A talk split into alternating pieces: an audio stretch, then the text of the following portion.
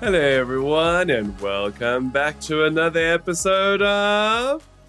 Ghetto. My name is Hans, I'm Edward. and we are your hosts for now and forevermore. Or until I don't know. I've used all of them so much, but I guess until one of us just decides to quit because we have much better prospects waiting for us. you know? I was, yeah, yeah. I suppose we can go with that. Not that we're ever going to quit. Hey, Edward. Nah. Nah. So we ain't quitters. the- yeah, we had an initial discussion just before this about how this is technically an April Fool's episode. Um, and how I was like, well, not really. It's not really coming out on the 1st of April. Um, and then that made us think about how there isn't, there hasn't really been any April Fool's news. And I think it's just because the world is in such a state right now that nobody really wants to go down the path of believing something that could be too good to be true or that is just not nice. because the last three years have proven that even the weirdest of news can be true. yeah, Pandemic and wars so notwithstanding. yep. well, welcome to Gosh. Gettle episode 85. If you've been along for the journey thus far, thank you so much. To any of our newer listeners, thank you again for giving us a try and uh, listening to what we have to say. So, for today's episode, we're going to be looking at, in particular, video game subscriptions and whether or not we think that they are sustainable, both for the companies as well as us as consumers. Mm. I mean, goodness knows that almost every piece of software out there is moving towards some sort of a subscription-based system. I mean, you can you can barely do anything anymore without uh, having to be subscribed to something. I mean, just the other day, what was I what was I looking at? It was something absolutely ridiculous, and I just thought to myself, "What?" I think it was a yeah, yes, it's this app called Transmit, which I use for um, updating websites. You know, in the back end, Mm. and you can buy it outright for forty dollars directly through their website. But Yeah. if you download it through the Mac App Store, there is only a subscription option. You actually you can't buy it. And I was That's like, well. I, I I already have a code, so I thought, oh, let me download the Mac OS version from the App Store, and maybe I can put my code in there somewhere. Nope. There is literally zero option. It is just for subscription. I mean, I, I assume it's because Mac uh, and Apple users are cash cows, so that would be the only real Mobile users are cash cows. well, That's either thing. way, it's just indicative of where we're moving. You know, uh, Mm. look, in a way, what I've just mentioned now is a whole bigger discussion of Apple's App Store and uh, you know policies and things, but that's for another day. Today, we're talking specifically about the sustainability of video game subscriptions, um, of which there are three primary ones, and then a lot of, I suppose, superlative ones. Um, in particular, we're speaking about Xbox Live, PlayStation Plus, and Nintendo Online. These are the three major big ones from the three biggest gaming brands, I would say, you know, that everybody knows from a Mhm. console and uh, just general gaming perspective. And what's interesting about it is for the longest time, Game Pass has sort of led the pack. Uh, now, now, Game Pass is ever so slightly different to Xbox Live Gold, which used to just be a service that you subscribe to, and it would give you access to the online multiplayer for games, and then as well as free games every once a month. Uh, PlayStation eventually sort of copied that model, and they had PlayStation Plus, which offered very, very similar, um, you know, in in almost every way to Xbox Live Gold. And then there's Nintendo Online, which nobody really knows what that's actually about. So No. it's a mess. it doesn't really offer you anything other than look i suppose that's a whole other can of worms because they do offer you the ability to download emulations of their own software like all the games like 3ds and uh, Ah, you know game game boy and stuff like that however it's done very poorly and again that's a whole different discussion um, which which again i just want to rein this back into the whole subscription thing okay we, we'll maybe talk about those things a bit later so the reason why we want to talk about this now is because the gaming subscription model is reaching fever pitch. Um, so we've now spoken about the original models for these things, and then over time they've sort of molded and evolved. Whereby, for example, with Xbox, they release a uh, an all-you-can-eat buffet gaming service called Game Pass, which is incorporated into Xbox Game Pass Ultimate, which includes Xbox Live Gold, and it's it's all like one nice big package for only. Uh, I think it's fifteen dollars a month, which is about 170 rand a month. It's actually less now. They've actually reduced the, the price incredibly so Yeah. and then that gives you access to over 300 video games that you can at any time download to your console and then play. Um, of course, you do need an internet connection to authenticate the the you know that you have a valid Game Pass subscription, and that also in available locations allows you to play Xbox Cloud, where you can stream games to your mobile phone or even your console directly via the internet. Now, it's important for me to mention these things because when we look at PlayStation, PlayStation have something called PS Plus and then PlayStation Now. Now, Yeah. PlayStation Now is something that has been very exclusive for a very long time. It's mostly just been available in first world nations such as the UK, America, and I think Japan. Um, it's very limited, but essentially the whole the, the whole crux behind it is that unlike Game Pass, where you can download a full copy of your game to your machine and then you play it locally, PS Now was all about you stream the video game. It kind of worked like um, Google Stadia, right? Yeah. So what's interesting now with Game Pass being a proper competitor for the last several years and making a lot of waves in the industry, including incredible subscriber growth and people just, you know, it's, it's really just very good value. We've actually spoken about this before in episode 33. Um, if you'd like to go and listen to it, by all means, please do. It really just is an incredible value for money service that is also weirdly somewhat platform agnostic because if you have a subscription, you can play on PC, you can play on console, and you can play on mobile, especially if it's cloud gaming enabled, you know, your, your particular games. Yeah. I'm sorry, I- we- we're going to get to the discussion in a bit. We've just got to lay the groundwork for all of this. Yeah, but pretty Um, much just Yeah. lay the groundwork. lay the groundwork, lay the groundwork. Um, so what, what is interesting is there's been a lot of rumors of PlayStation Spartacus over the last uh, couple of weeks, months. And the, everyone has called it the Xbox Game Pass competitor. Now, Sony have technically revealed it now as basically a new version of PlayStation Plus, whereby it's PlayStation Plus that you know and love, but now they've taken PS Now and they've merged it into one service. And then they have different tiers, uh, depending on also, once again, where you are in the world, because, you know, PlayStation Now is not available everywhere. So it's far more confusing, in my personal opinion, at least at the start, versus the Game Pass model, which is very much just, you know, you buy it, you have access to all of these games. If they're cloud enabled, awesome. If not, no worries. You can still play them. You know, you can download them. yeah. Whereas Sony's whole new PlayStation Plus thing has like a there's a plus version, there's a deluxe model, there's a ultimate variant. I don't know. It, there's so many different versions, and essentially the way it works is is that they're going to be offering over 700 titles, as far as I understand, um, of which that also includes streaming only, and I feel that's very unusual and a little bit disingenuous, It's to be odd. honest.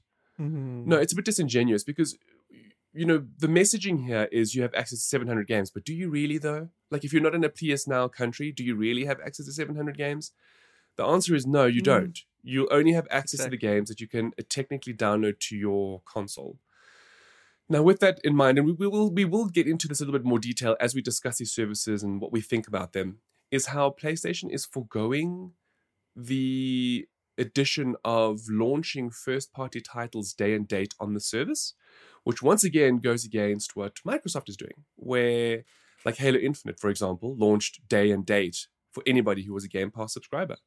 Um, and that's basically for all of, of um, Xbox's first party titles. Now, Sony's argument for this is it's quality over quantity, which is such a bullshit excuse because that is not the case. You, Yeah, it, it's all about screwing over the consumer. And I, I feel very strongly about this because I have watched the PlayStation brand over the last several years, specifically with the launch of the PlayStation 5, move into a we're going to get as much out of you as possible instead of offering you value added services. Do you agree Yeah. with me, Edward? How do you feel about it? No, fully. The thing is, uh, when when Phil Spencer himself said that Game Pass is sustainable, he explained that you can just look at the numbers. Uh, you uh, okay, so, so so the main argument here is that that Sony games, if you if you pay a fraction of the price for them, you won't get the same quality out of them as you would say what you get now for God of War, Last of Us, and whatnot. Um, and that's not true because, as Phil Spencer said, that even though you only pay a fraction of the the price, so many more millions of people are paying that price. And not only that, it's not taking away from the in-game sales. It's uh, sorry, the, the launch day sales. It's actually boosting them. Um, and this is all on um, Xbox Wired. You can find that on, on the internet if you just Google. Um, it's so funny to me that people believe the rhetoric that that it's the the, the whole quality over quantity argument. Um, if there is literally no substance to it. Um, and that's how I feel. I, am actually quite miffed about the whole official explanation about it because well, I feel like they're lying to us. Um, of course I feel are. like they're taking uh, customers for a fool. Look, let's let's break it down a little bit as well, right? So, PlayStation are the company that have been advocating for the ten dollar increase per title for next gen. Yes, they're the only one of the big gaming brands that are doing so. And of course, naturally, uh, the other institutions are following suit. Why not? I mean, if if PlayStation is doing it, one of the biggest ones, and they're forcing it even on their first party titles, you'd be stupid as Ubisoft or Take Two or or any of the other variety of studios to not also do it. Now, the claim at the time is because they want to earn more money from sales of video games. But where that begins to fall apart is through DLC. So hmm. almost mm. every single game out there has some form of DLC. Even the, the single standalone titles will often have DLC in the form of new levels or missions or maybe even a standalone story. So there are means and ways of earning more money in terms without actually increasing the base price of a video game. So that then, of course, means that the rationale behind increasing that base price is immediately false.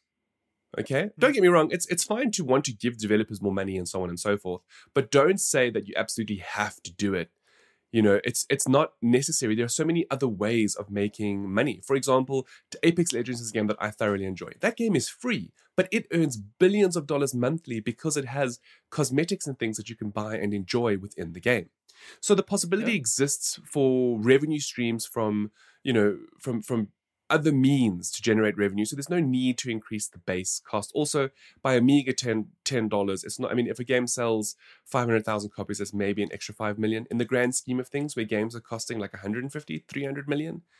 Uh, it's it's minuscule, really, if you really think about it. Yeah. What isn't minuscule, and this is what I think is most interesting, is Sony chose to add ten dollars to all of their base games, where Microsoft chose the exact opposite. Leave their first party titles at the original price, but then give you the option of using that $10 that you would have used to buy a new title for Game Pass.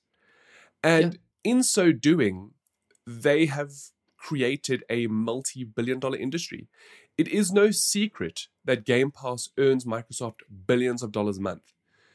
You know, now when you when you look at that now from that perspective, that is incredibly sustainable. So the argument that PlayStation keeps making about how adding first party title to the subscription service would be to their detriment, Microsoft's business model literally proves that as false. Exactly. Uh, I mean, just you, you you those of you who are listening, you can do an easy calculation.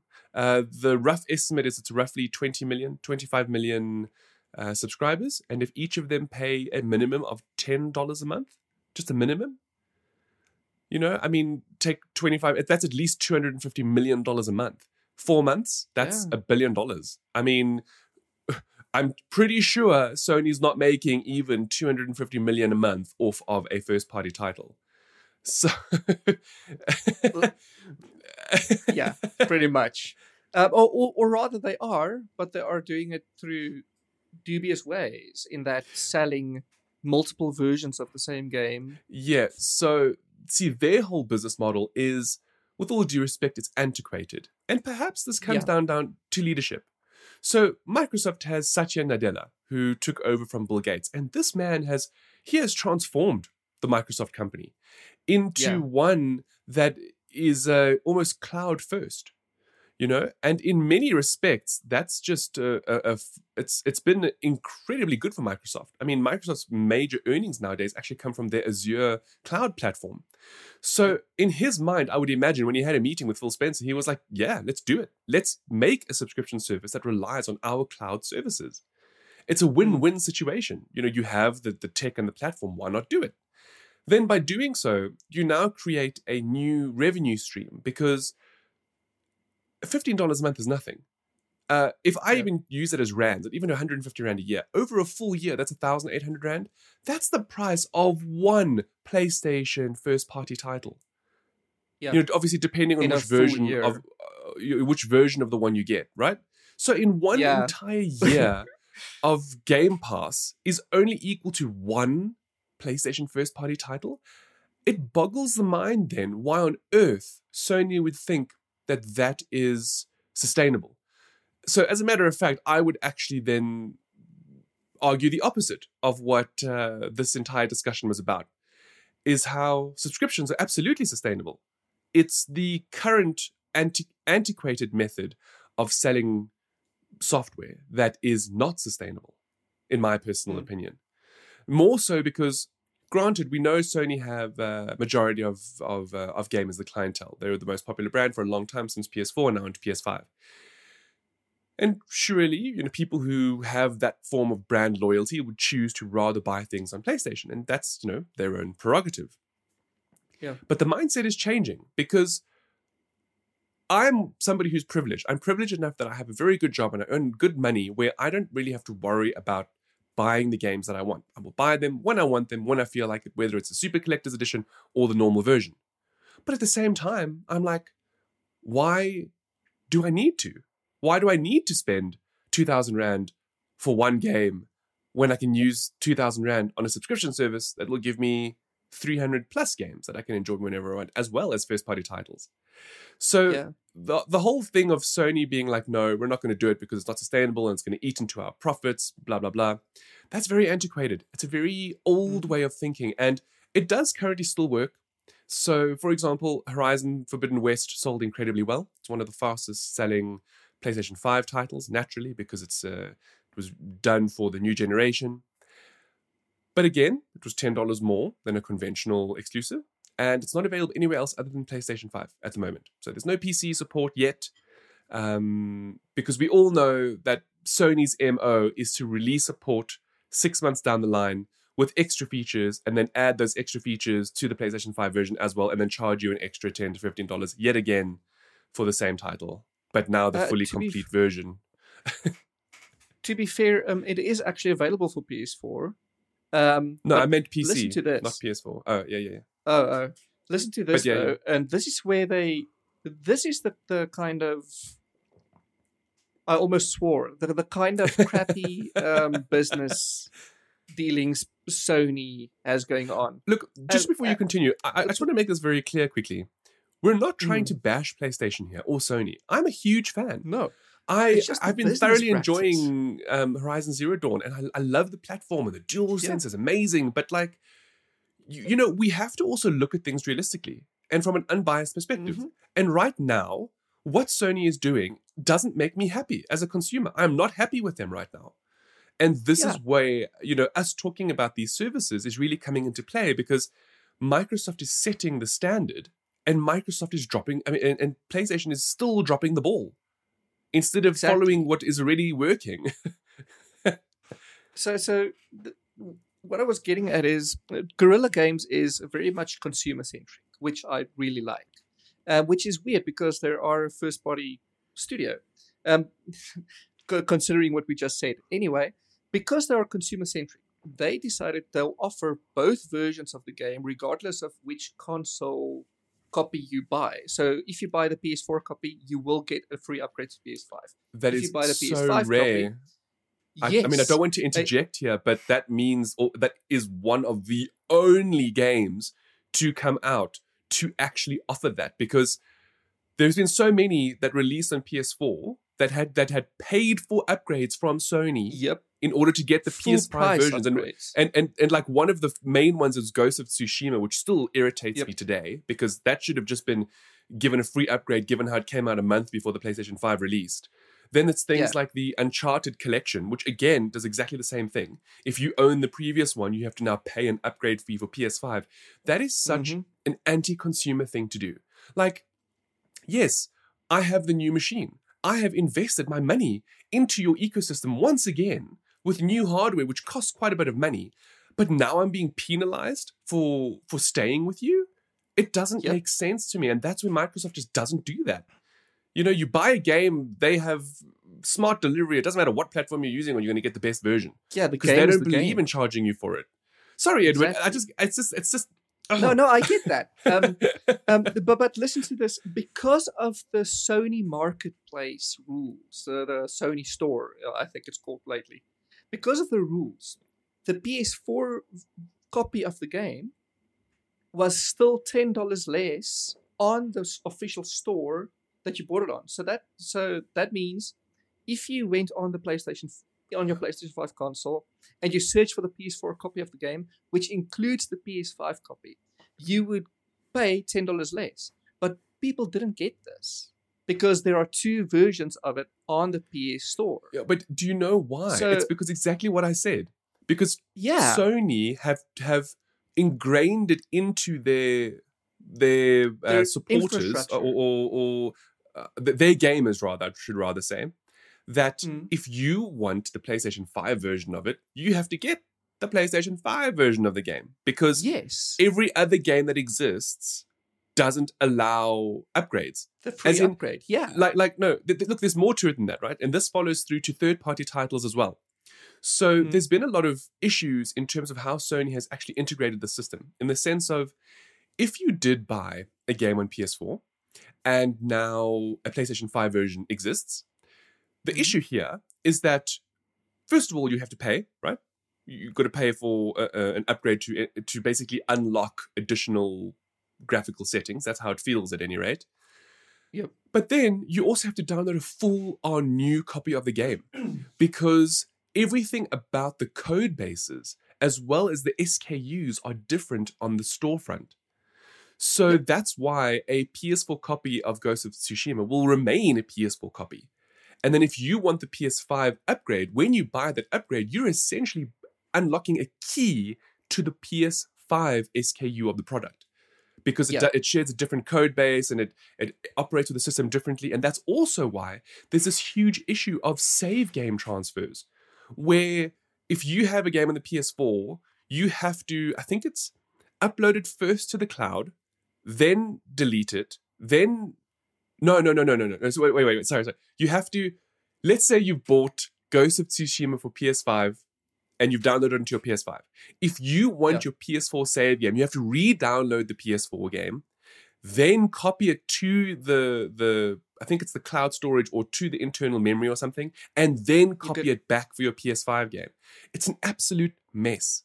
And this Yeah, is where again, and I know this is not the topic of today's discussion, but it's where we can really take our hat off to Microsoft Smart Delivery, where this stuff just happens without you thinking about it. Now, smart delivery is not perfect. Okay, it has its own uh, you know issues every now and again, but for ninety nine percent of the time, it just works. You you click download, you get the version that is applicable to your console, and the save file. Yeah, the save file is universal. It doesn't matter which version of the game you have. It just in the cloud and comes down from the cloud and you play.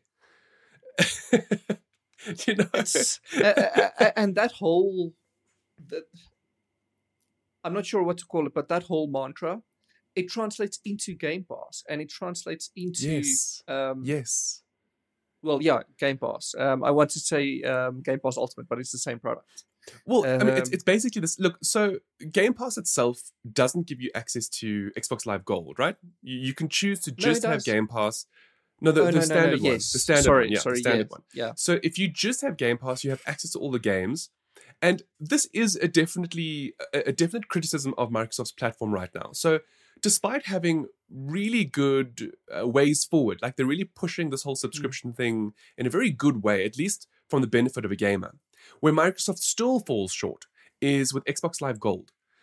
Uh, they've only just recently allowed multiplayer free to play titles um, free access to Xbox Live, meaning that before this change, if you bought, if you downloaded, let's say something like Apex Legends, but you didn't subscribe to Xbox Live Gold, you couldn't play because you would need Yeah. gold to give your console access to essentially the Microsoft Xbox Live multiplayer network. It's been Yeah. a contentious issue for a long time, and I understand why, because that is very basic functionality that shouldn't be behind a pay gate. It shouldn't be behind a paywall. So here's hoping that with the success of Game Pass, that Microsoft will eventually take that away. Um, with that said, with that said, and this is just from personal experience and things that you have read, having always charged people for Xbox Live Gold has honestly meant that they've had far less downtime, and in many respects, it is superior to PlayStation Network, which has Yeah. been free uh, in terms of you know online capability. The the plus portion of it was mostly for the games more than anything else. Yeah, the games and Um, the cloud saves. But you see, now, now isn't that an interesting way to look at it? Isn't it interesting how PlayStation, in, in some respects, actually had it down pat? Their subscription Yeah. service was only for if you wanted cloud storage and extra games per month, but you didn't need it to play online. Whereas Microsoft, on the other hand, now this is speaking before Game Pass, before the new PlayStation Plus. Whereas Yeah. Microsoft had Xbox Live Gold, and you absolutely needed that. Otherwise, you just couldn't play online. And if you didn't play online, you, I mean, the, understand that today's day and age is very different to even being 10 years ago. You know, so maybe 10 years ago, you, who cares if you play it online or not? You just buy your first party single player titles and enjoy yourself. Um, Well, but it is, Halo it is yeah yeah sure sure. I mean look that's a it's it is part of this discussion because it, it still speaks to subscriptions. Now now although perhaps sony may have had a bit of an edge they've completely in my opinion sort of lost their way going forward now because game pass has shown that the model works. The model for eat as much as you want games that can be downloaded to your console, or if you're in a supported region, streamed to a device like your PC or your phone, or having a ubiquitous subscription, meaning this one subscription also works on PC if you're a PC user, which is really wonderful because nobody else does that. Yep. They've looked at this model, you know, with first party titles on day and date and so on, and they've just been like, nah, fam, we're going to do our own thing. and they've created a product that I personally I'm not going to subscribe to. I uh like so I so okay now now let's go down a bit of a different rabbit hole again. Let's talk about backwards compatibility and preservation of video games as art, um, which would actually make a fascinating discussion at a later stage. But we'll just do a very brief look at it right now. So Microsoft have, because of Xbox Game Pass for the most part, committed to the preservation of older games as a form of art. In this sense, when you subscribe to Xbox Game Pass, as part of these 300 plus titles that you can download and enjoy, it's everything from the original Xbox through to the Xbox Series console. So, four Yep. generations of video games you can enjoy. I have myself, using Xbox Game Pass, actually downloaded uh, Kameo Elements of Power from Rare, which is still one of my favorite platforming games, just because it's, even today, it's just so beautiful. If anyone has an Xbox out there and you've got Game Pass, just do yourself a favor and treat yourself by just playing a little bit of it. Sure, it's dated, obviously, but visually, it's it's still superb. Anyway, I digress. Uh, um, so, what's interesting about that though is that the ability for me to do that exists, and although I don't use it often, it's nice that it's there. Now, that means that for me, at any rate, and I think for a lot of users, Game Pass's real potential lies in the new, in these wonderful indie titles that come to the service, or even some of the like bigger titles. Like I think I stand to be corrected, but I'm pretty sure The Witcher 3 was on Game Pass for for quite some time. Um, you know, so it's I like it because a lot of the times newer stuff comes to it as well. Stuff that might be launching day and date on other platforms that you'd have to pay full price for, but now are part of Game Pass. And that Yeah. for me is a bigger draw than the old catalog. But having the older catalog is really nice. And I think that's where Nintendo, for example, is uh, where their service comes into into play because they also don't offer anything in terms of new stuff. Uh, their service is predominantly so that you can play online, like Xbox Live Gold, but then they give you access to their old databases for emulation. So you can play like old. Game Boy games and old Nintendo 64 games and things like that, where they are technically downloaded to your console and you can play them using the their version of an emulator or their their official emulator because you know Nintendo likes to cancel everybody who tries anything else. Uh, so that's an interesting way as well. And, and, and what is most interesting about that now, and that's again a whole a different discussion altogether, is how Nintendo relies on nostalgia for their business to thrive. A lot of their huge games are old franchises that have been reborn or remastered or rebooted for modern audiences, and people just lap it up. Yep. Now that's uh, totally different to, in many respects, to Xbox and PlayStation. Although PlayStation does do it to a degree. You know, they they are notorious for releasing a game and then two years later releasing the enhanced version, which is almost exactly the same as the original, just slightly upraised, I guess, for the newer machine or whatever the case is that is happening at the time. Um, I don't really, I don't like it. I don't like that. I feel it's dis- doing a disservice to customers. But again, as we've discussed before, that's their antiquated means of thinking, right? It's not, Yeah. it's not a forward-thinking subscription approach. Yeah, Okay, pretty much. Um, another thing we we touched upon this yesterday. Another thing I really want to mention about one of my biggest issues with PS Plus. Now, now before I get into that, I just want to basically explain what the three tiers are because there are three. There are technically four tiers. Yes, But there are three. because I know for a fact that as as we mentioned now in this in, in this episode so far, there's PS Now. Mm. Now, because PS Now is not available in lo- location certain locations, it now completely upends this whole tier system. So Yeah. To so look, essentially, to take us through it, and, and, and in particular, um, make make sure you mention the difference between downloading and streaming and stuff, because I, I want to touch yeah, on this no, again that, that's as soon as, soon as you're why done. there yeah. are technically four tiers. Yeah, So Yeah, yeah, basically, yeah, yeah. current PS Plus members, um, they will their subscriptions will change to PS Plus Essential, which is the cheapest tier. Pricing is the same, offerings the same. The, the, How much is that? Ten dollars. Um, it's ten dollars monthly in the US. Um, Okay. So I think that's what nine euro and whatever. So it's ab- about 150 Japan. rand, 180 rand a month. Yeah, it's about. Um, th- th- that includes two downloadable games. It includes the usual discounts, the cloud storage, and multiplayer online access. Um, so that doesn't change. Then you get the PS Plus Extra, which is the new tier, the middle tier, um, you can call it. That includes backwards compatibility for PS4 games streaming and downloading, uh, which means um, PS Plus Extra members will get an automatic access to 400 PS4 games. Well, PS4 and that's nice. PS5 games. Yeah. So that's pretty much the Game Pass. Com- that's the Game Pass element of all of this. Okay. Um, Okay. And that's that's it, um, including the essential tier benefits. Then you get the most expensive one, which is called the PS Plus Premium. Okay, so that's the third tier, Mhm. and you get all the previous benefits, but you also get How what much we is it? mentioned before. Um, but uh, well, PS Extra is fifteen dollars a month, which is the same as Game Pass Ultimate. Game Pass Ultimate. Yeah. Yes, and then PS Plus Premium is eighteen dollars a month, um, and this includes PS3 games and some PSP, PS2, and PlayStation One games. Um, three hundred and forty extra. But those PS3 Uh, games are streaming only, correct? Whereas the others can be downloaded Yes. and played. Yes, so so it, the official statement is that the PS3 games available via cloud streaming, and a catalog of beloved classic games available in both streaming and download options. So something tells me some of those will be streaming only, and some of them will not. Okay. Okay. Um, but also, now the premium comes with the addition of PS Now. Uh, It, it, it includes the cloud streaming aspect, but only in the select regions.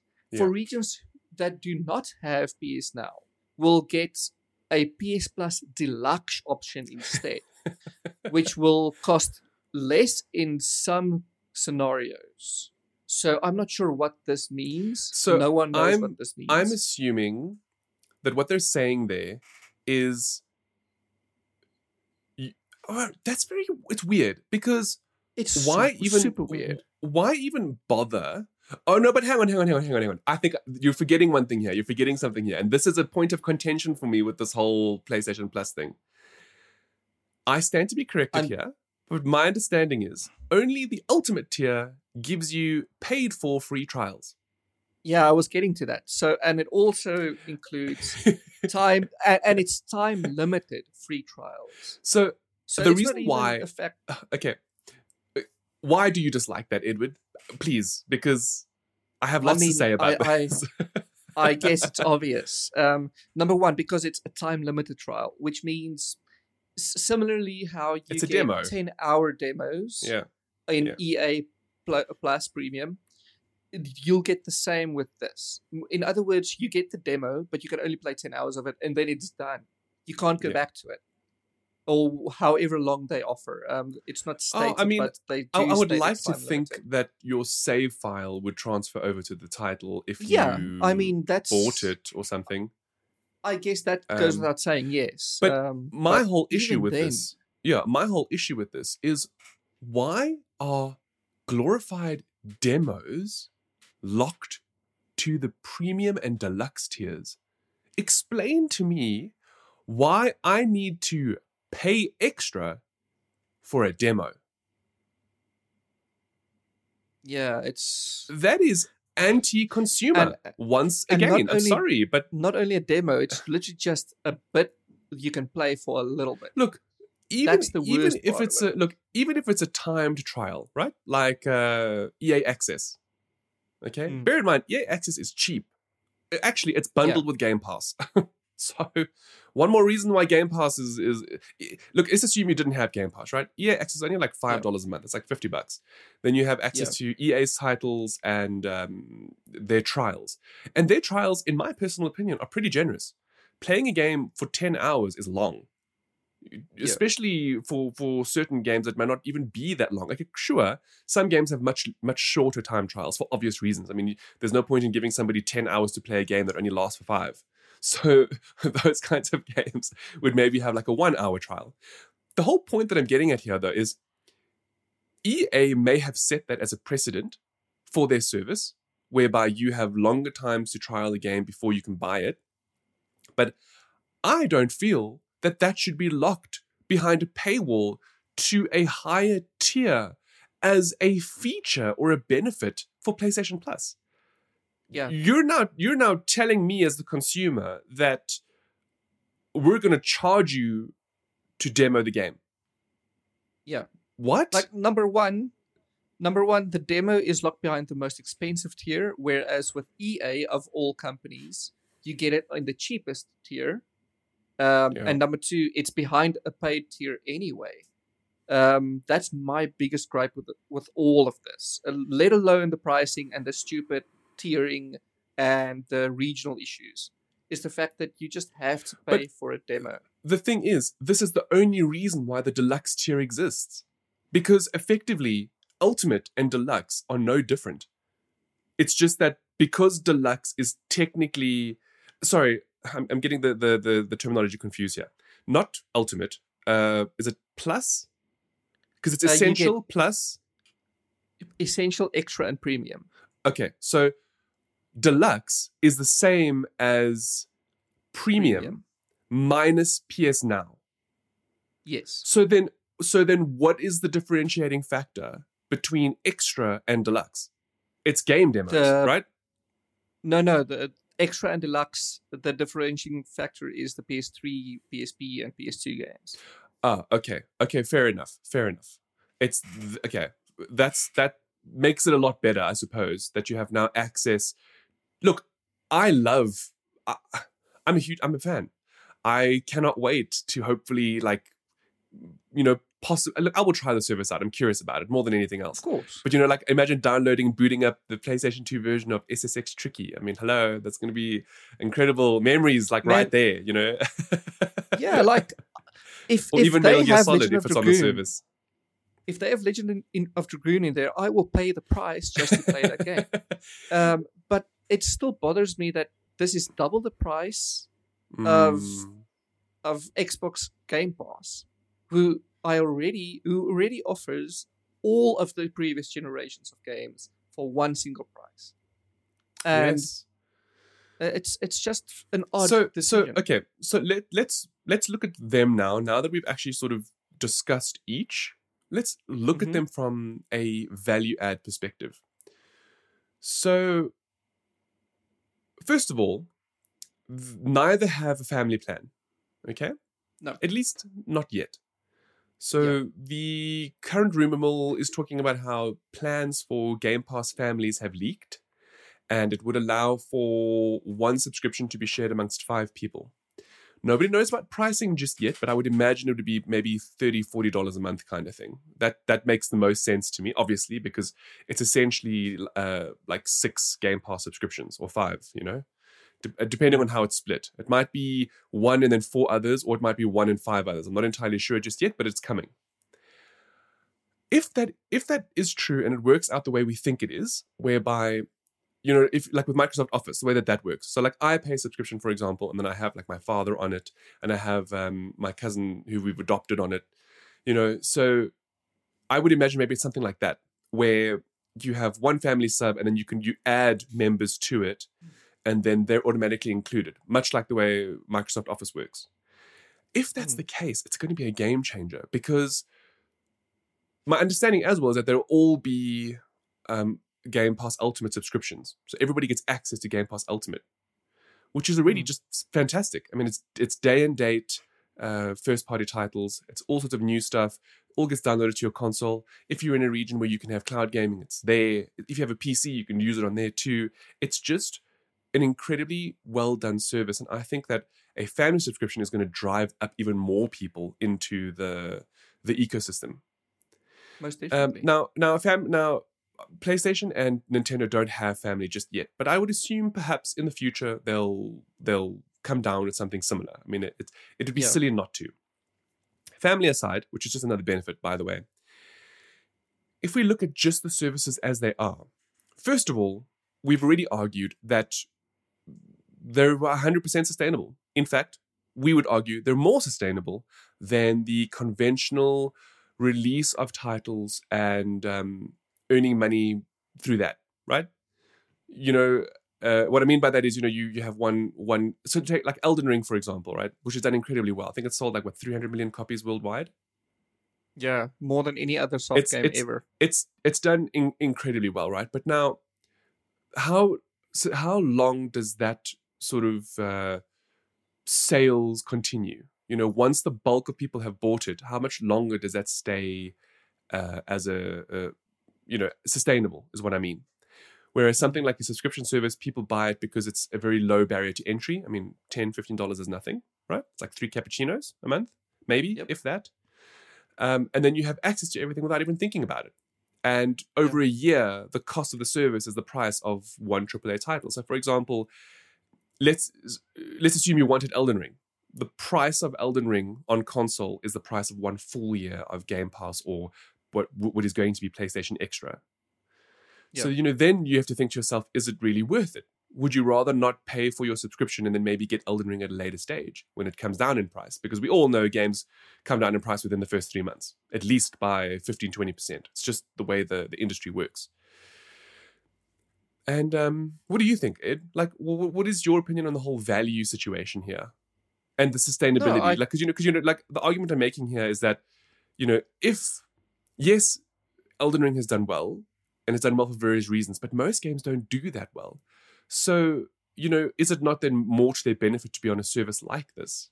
Because I have Yeah. seen evidence whereby people have said, yeah, the moment they went on Game Pass, their sales actually increased instead of decreased because there's that, that huge perception that being on the service means that people then don't buy your game.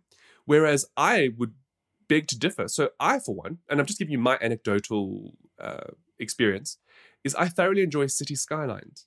And because City Skylines was part of Xbox Game Pass, I downloaded it. But then I went and I bought all the expansions at a slightly reduced rate because I'm a Game Pass member. But I bought them all because I love the game and I want to continue playing it and supporting it. So that then Yeah. comes down to my whole thing of how, you know, there's different revenue streams available to game to games such as DLC, right? Hmm. Um, but yeah, you, you were going to say? Yeah, the thing is, uh, I totally agree on what you said. Um, developers have literally come come out and said that since they were on Game Pass, because we're talking games that that existed out of Game Pass, Yes. went into Game Pass, and then exited again. yes. yes. Many, many developers have come out and said, uh, and you can find the evidence everywhere, that their sales shot up thousandfold the moment they entered. And this is not Game Pass sales, not subscription sales. This is launch sales. This is cop- Yes. um, actual copies of the game have shot up thousandfold the moment they entered and exited. So I don't know if, if something can be said about the I, I, games I, I know why. I know why. I think it's because when they come in, right, people Mhm. download and they play. And more often than not, people who like something will buy them. You'll buy it. Yes. You know, it's Yeah. it's it's it's easy, especially given how you're getting a discount as well, right? Yep. So It- you buy it then. Or alternatively, you don't buy it, but you play it, you play it, you play it, you play it, and then all of a sudden you get a message, oh well, actually it's coming out of Game Pass. So if you want it, now's the time. Now you've been Yeah. enjoying it for several months. Of course you want to keep it. So you buy it at a reduced rate Literally. again. And then you keep it. Yeah. um, I've- because I've, if also you have heard Game that Pass, Yes. I've also heard that visibility is a huge thing where Mm. these indie titles who go on other platforms are, are invisible, but the moment they hit Game Pass, all of a sudden people hear about them, they play them, they um, you know, and again, as Edward said, this is all this this can all be corroborated with quick Google searches. yeah, it's literally everywhere. I I've actually been doing Google searches just to make sure that I'm not speaking out of my crack um, during every time you spoke. So it's it's easy evidence you could find everywhere, and it's just so fascinating to me that this is the case. Whereas other people from rivaling brands are arguing the opposite. yeah, yeah, Um, yeah, yeah. and it baffles the mind that people who will you believe some ceo guy pushing his new subscription service or multiple developers You know stating what? differently So it is no secret that I am not a fan of Jim Ryan. I, look, I've got nothing Yeah. against him personally. I don't know him, so I can't have anything against the guy personally. And also, that would be silly. I mean, don't know the guy at all. But I dislike the way he seems to be running PlayStation. Yeah. And what I mean by that is from what I have seen with the comments that he has made to publications about, for example, um, preserving games as art, especially old games. In his opinion, nobody plays old games anymore. Uh, and then there was huge backlash around that, and then they started, you know, they they then didn't close the PS Vita store and so on and so forth. So I think this is possibly an answer to that because isn't it interesting how the PS Vita store shut down and now they're bringing it back as part of the a service where you can download and The- play them, right? the moment they announced the shutdown we were all like oh yeah that's coming that's coming to ps plus if anything and and and and that's fair, right? You have the catalog, s- you know. So so so it's not really fair. People should still be able to buy this stuff if they want to, um, much like how Microsoft does it. So I don't want to go down that path now, but I understand why they've done what they're what they're doing, right? By putting all of these things into one Mm. bundle service, because, and this is the big thing here, and people need to really realize this, is the reason why they're doing this is because subscriptions are more than sustainable. Subscri- subscriptions are something that I love and hate because certain things shouldn't have a subscription. Okay? Certain software, like that one that I was talking about earlier, it makes zero sense for that software that I'm going to use once or twice a month to have a subscription model. I'd rather just buy it outright, and when I use it every couple of months, I don't have to worry about it, right? yeah Um, but something like, like video games are, very much like streaming services. You pay your sub, and then you watch what you want when you want to, or you play what you want when you want to. You know, there's Yeah. more on offer here. It it it, it makes sense. Um, yeah, is there anything you'd like to add there, Ed? no that's it that's you you summed it up quite nicely um so, Uh, so the- the what, what are your yeah yeah? I was going to say, what are your what are your thoughts now on this whole thing? So, you talk to me now, talk to us now about Mm. what we've said here are video gaming subscriptions sustainable, right? Because remember, this is just our opinion at the same time. Sure, we might have Yeah. you know read we have done a lot of reading but we're not really citing anything here we're just also just giving our No. So you know overall how do you how do you feel about this and um like what are your closing thoughts I do not mind subscriptions at all. I think they have a place, um, as all things do. As you said, as long as it makes sense for the software. Like yes I use a camera app. Um, I don't use the stock camera app at all um, on my phone. I use a camera app called Halide. Excellent app. This is not plugged or anything. Um, but they have recently moved over to a subscription service. Now, I've been grandfathered in because I bought the app before, um, and I got like three years or whatever of the subscription for free. But um, it it still baffles me that apps like this even need subscriptions. Um, Mm, mm, but beyond that, if we speak about con- uh, the console um, subscriptions now, I do think they have a place, and I do think they give value. Even PS Plus, Essential, and Premium, and all of those, I think they do offer value. I just do not like the way they are presented, especially the PS versions of of them all. Um, and on top of that, I do think that or rather, I am glad that they do not take away from sales, as Mm. people, some people are arguing. Uh, let's say Jim Ryan, um, because his whole point is that it takes away from from first party titles. It, it it removes the quality of them, and if you believe that, I don't know. It it's it, to me it sounds like a rhetoric that someone like Jim Ryan would say, um, in in in order to sell his different products. Um, so I don't know. It, you can still buy your games if you want to buy them. You can still support the developers if you want to support them. You can be part of the subscription if your budget only allows to be for you to have the subscription. It, Yes. It's literally it. It just makes everything easier for everyone to have all of these options. Um, I just do not like some of the limitations the new offerings have. That's it. Yes. So, one point I just want to make quickly, which is a little bit different in terms of, you know, when we talk about subscriptions, you make a very, very valid point here about how certain things shouldn't have them, but others are clearly designed around them. Yes. A great example of this is how Game Pass was designed as an all you can eat buffet of games, much like how I'm happy to see PlayStation Extra and so on and so forth will be very similar. You know, that's Yes. good for everybody with a digital internet connection. But then you Yeah. brought up Halide, and you feel that it's a little bit ridiculous that a camera app should move to a subscription model. Yeah.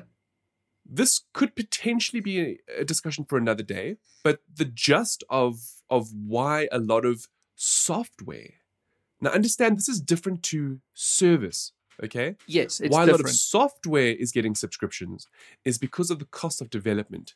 In order to Mhm. continuously keep something updated and and good and going forward, it is it is preferable to have a subscription over a once-off buy because that means consistent revenue, and consistent revenue means your team can grow and you can consistently improve something. All right. yeah, look from from a business perspective, I totally get that. Um, I still don't think that if you have a premium price attached to your product, to your premium product, as long as it's fair, I think it can also be sustainable. You see, this is where I was leading, right?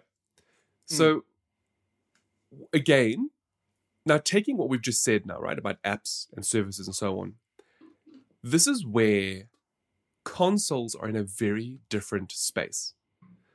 And this is because the barrier to entry for a console ecosystem is much higher than software, for example.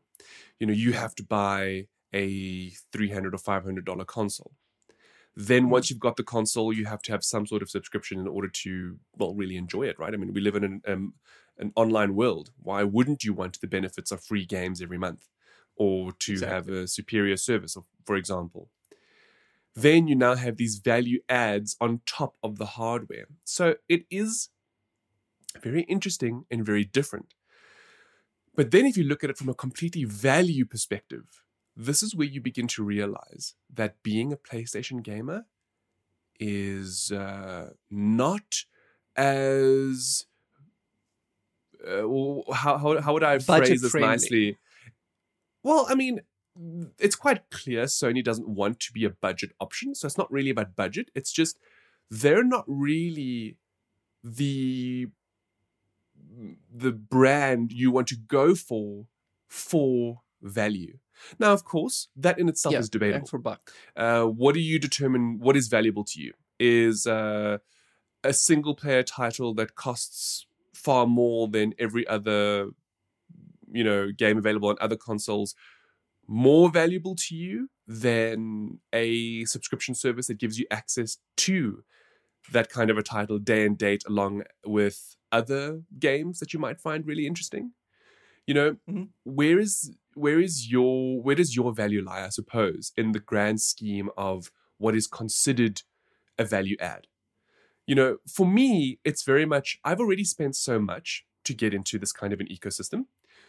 So I, you know, given how the, the cost comparison is similar between the two, and in particular, we talk about these two because the PlayStation one is uh, the so- the Nintendo one is a little bit. Uh, you don't really need that at all if you want to enjoy your Switch. It's just they Yep. for people who It's want to play emulation. useless. So you know, yeah, it's it's not really a factor here. Um, but like you know, you could also argue like take a PC person for example. You know, they spend a lot of money on hardware for their machine, and they're very proud of it. They have a lot of benefits. I mean, they have Ubisoft Plus. They have um, sorry, it's Ubisoft Plus. They have uh, EA EA Origin. Um, they have Game Pass. You know, they have a lot of stuff. Um, speaking of, um, Ubisoft is coming is going to be merging with uh, Game Pass later this year as well. So just another benefit as to why Game Pass is going to be just really the service to have. Um, but essentially, from that perspective, PC gamers really consistently win in terms of value. Like they all they're able to buy digital games super cheap through like Steam sales or Epic Game Store stuff where that you that doesn't often happen on console. Like you'll often look browse a, a console store and you'll see that a game is the same price as it was at launch and it's been like two years later.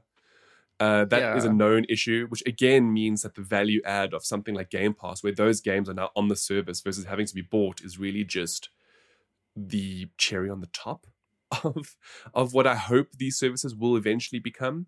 Now, again, you know, as Edward and I have said, we're not advocating for subscription, it unless, of course, it makes sense. And in this particular circumstance, I believe we've given enough of a discussion around how they're more than sustainable in terms of why they're good from an economic point of view, not only for those people who are cash strapped, but also for the studios and the companies who offer these subscriptions.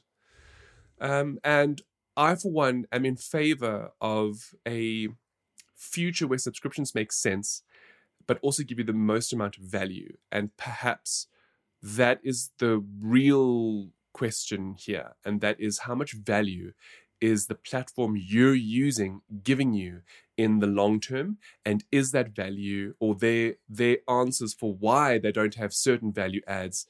Um, you know, are are those answers enough? You know, or should you as a consumer query why are they doing that when it seems anti-competitive and anti-consumer? That's it. That's it. That's the, that's the question to end on. that's it. Yeah, yeah. That that's it. So um, there we go. We've reached the end of episode eighty-five. Thank you, Edward. I uh, this was uh, it went on for a bit longer than I thought it would, and um, Yeah, it really did. Al- as always. as always, and, and perhaps maybe I explained a bit more than I should have, but I just felt, you know, maybe somebody who's listening to this doesn't know about what these services are and they want to know a little bit more about them, I figured, well, you know, let's actually talk about them and then go into why we feel they they have value or they don't. Exactly. So yeah, uh, for those of you who enjoyed this, we do hope that you will like, subscribe, and share. Um, we do this bi-weekly, and if you'd like to see any of our previous episodes, please do see the link in the description below. And uh, we look forward to possibly letting you hear from us again in a future episode. So thank you. Bye. Bye.